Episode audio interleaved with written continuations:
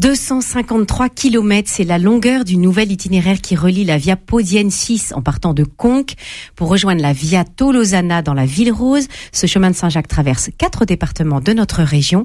Pour nous le présenter, je reçois le directeur de l'Agence française des chemins de Compostelle. Bonjour Antoine Monpère. Bonjour Isabelle Duché. Et bonjour et bienvenue à Toulouse puisque ça fait une petite semaine que vous êtes arrivé. Voilà, c'est ça, merci. à vos côtés, Marc Foncarny, président de l'association des Amis des Chemins de Saint-Jacques en Occitanie. Bonjour. Bonjour, bonjour Isabelle. Merci à vous deux d'être là ce matin. Antoine, mon père, il y a juste une semaine, je le disais à l'instant, vous commenciez votre mission à l'Agence française des chemins de Compostelle. Cette agence a été créée en 1990. Est-ce que vous pouvez nous rappeler en quelques mots sa mission? Alors effectivement, cette agence a été créée en 1990 par par des régions qui souhaitaient, euh, trois régions qui souhaitaient développer euh, la valorisation et la promotion des chemins de Compostelle, donc à la fois d'un point de vue touristique, mais aussi pour accompagner la valorisation du patrimoine lié aux chemins, qu'ils soient bâtis ou paysagers.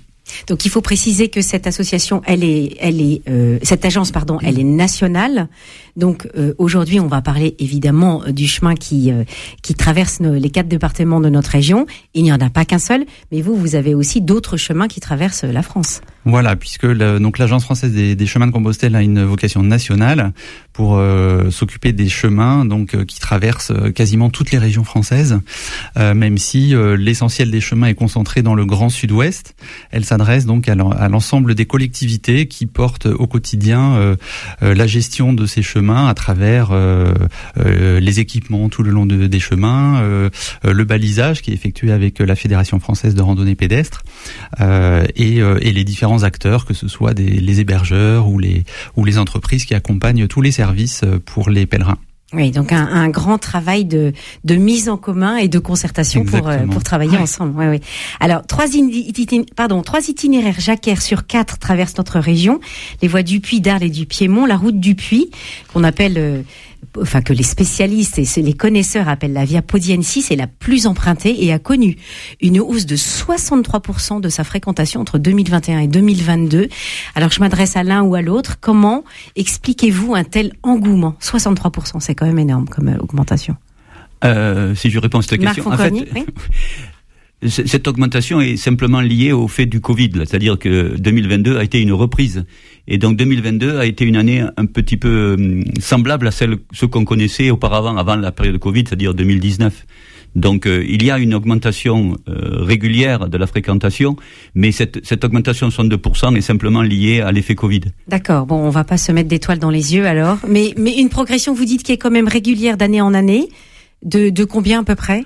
Alors je ne pourrais pas vous donner de chiffres, mm. mais euh, le, le, chemin de Compostelle est un phénomène mondial, hein, avec un engouement qui ne fait que augmenter.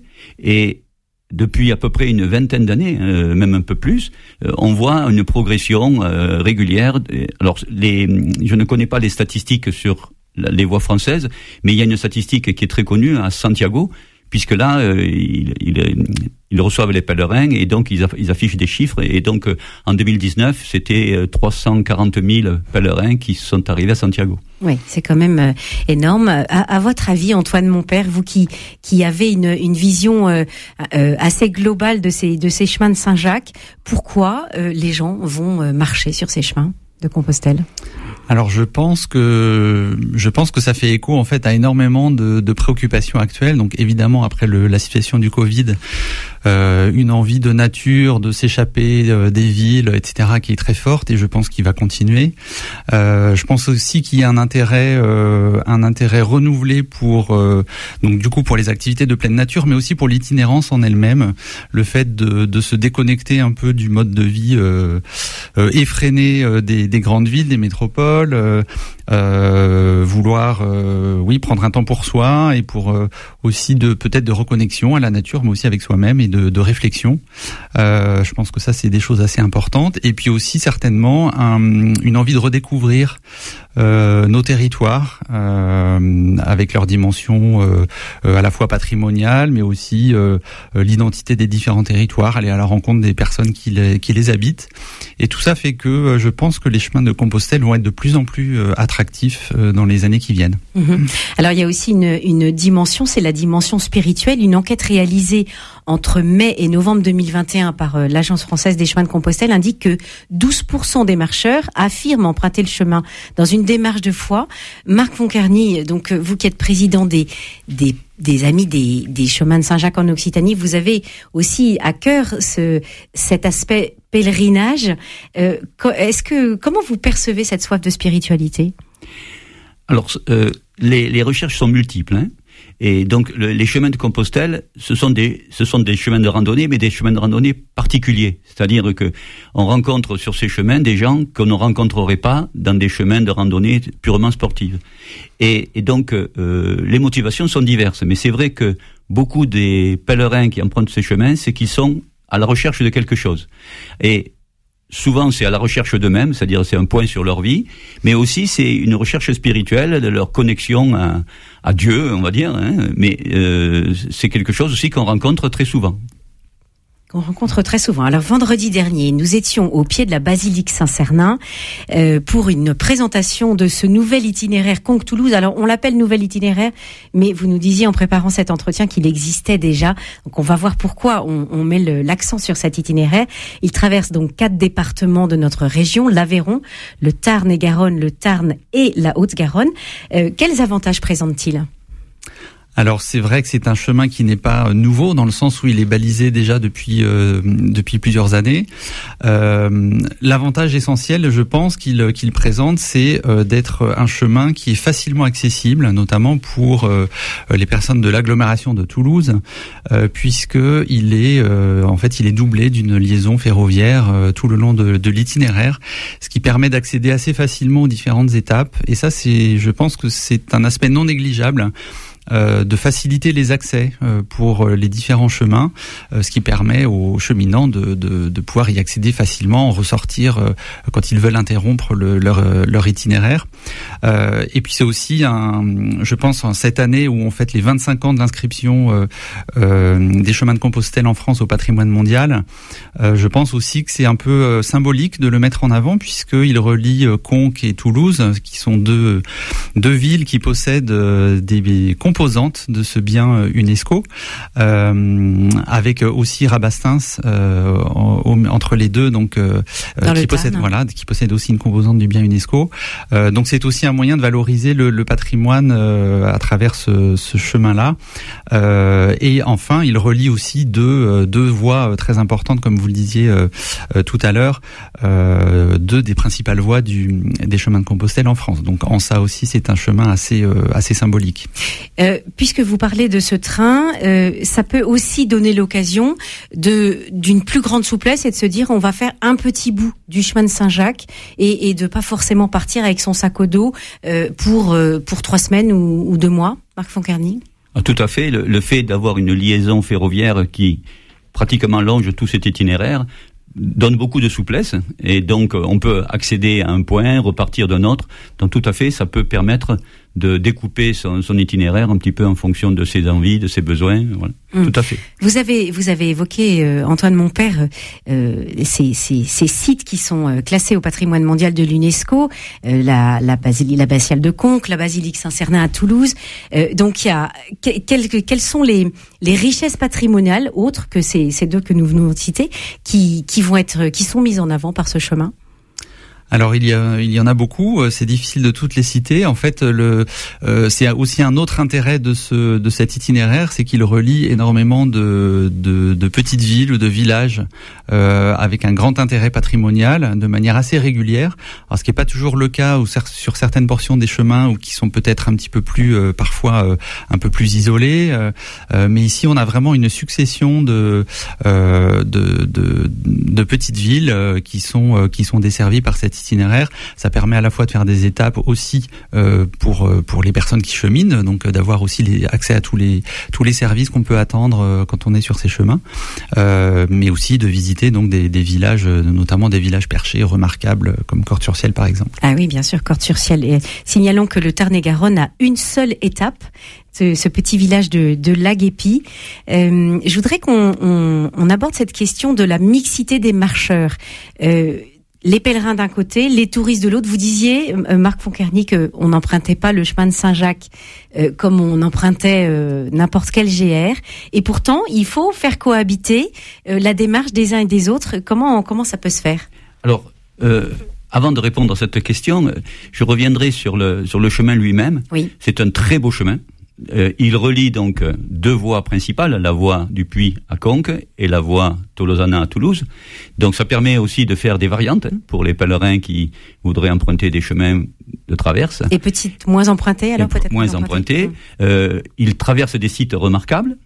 Et c'est un chemin aussi qui a une histoire jacquère, c'est-à-dire qu'il y a des, des, des vestiges, enfin des, des, des traces jacquères tout au long du parcours.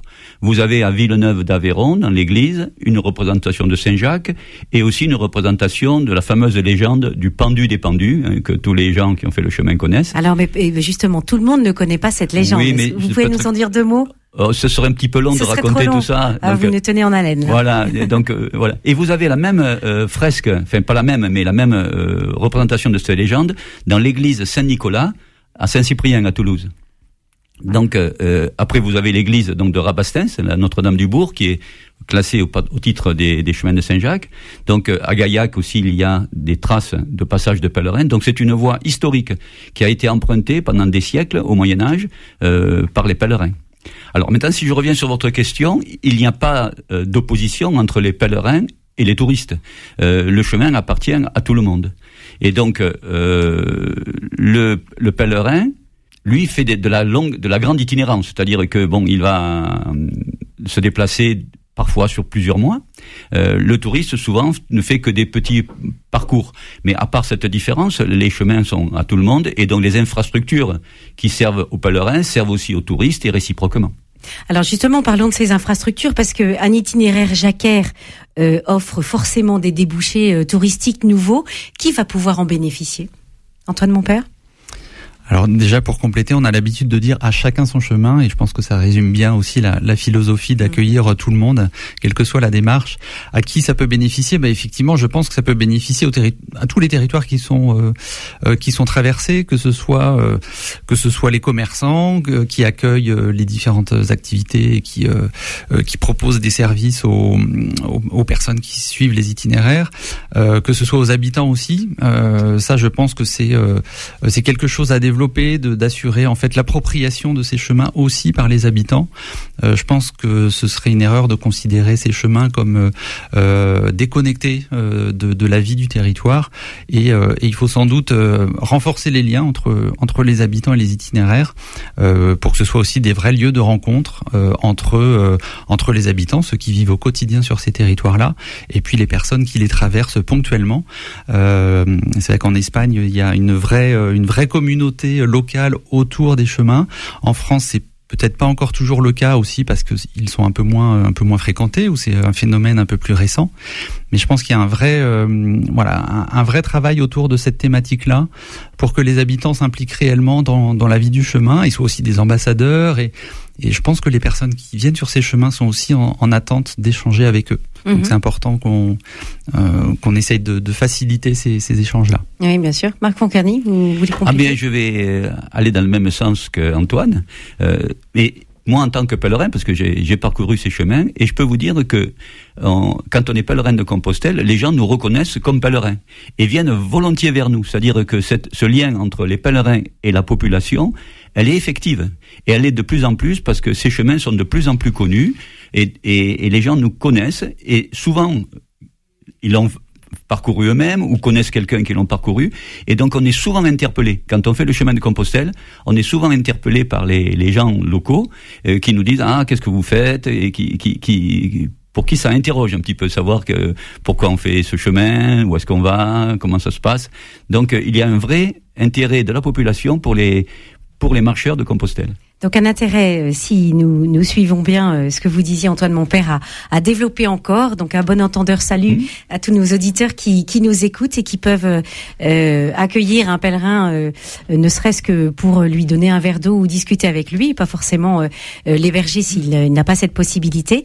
Donc c'est donc cette, cet itinéraire de du chemin de Compostelle de Conques à Toulouse que vous êtes venu nous présenter ce matin. Merci à vous deux, Marc Foncarny, président de l'Association des Amis des Chemins de Saint-Jacques en Occitanie et Antoine Monpère, directeur de l'Agence française des Chemins de Compostelle.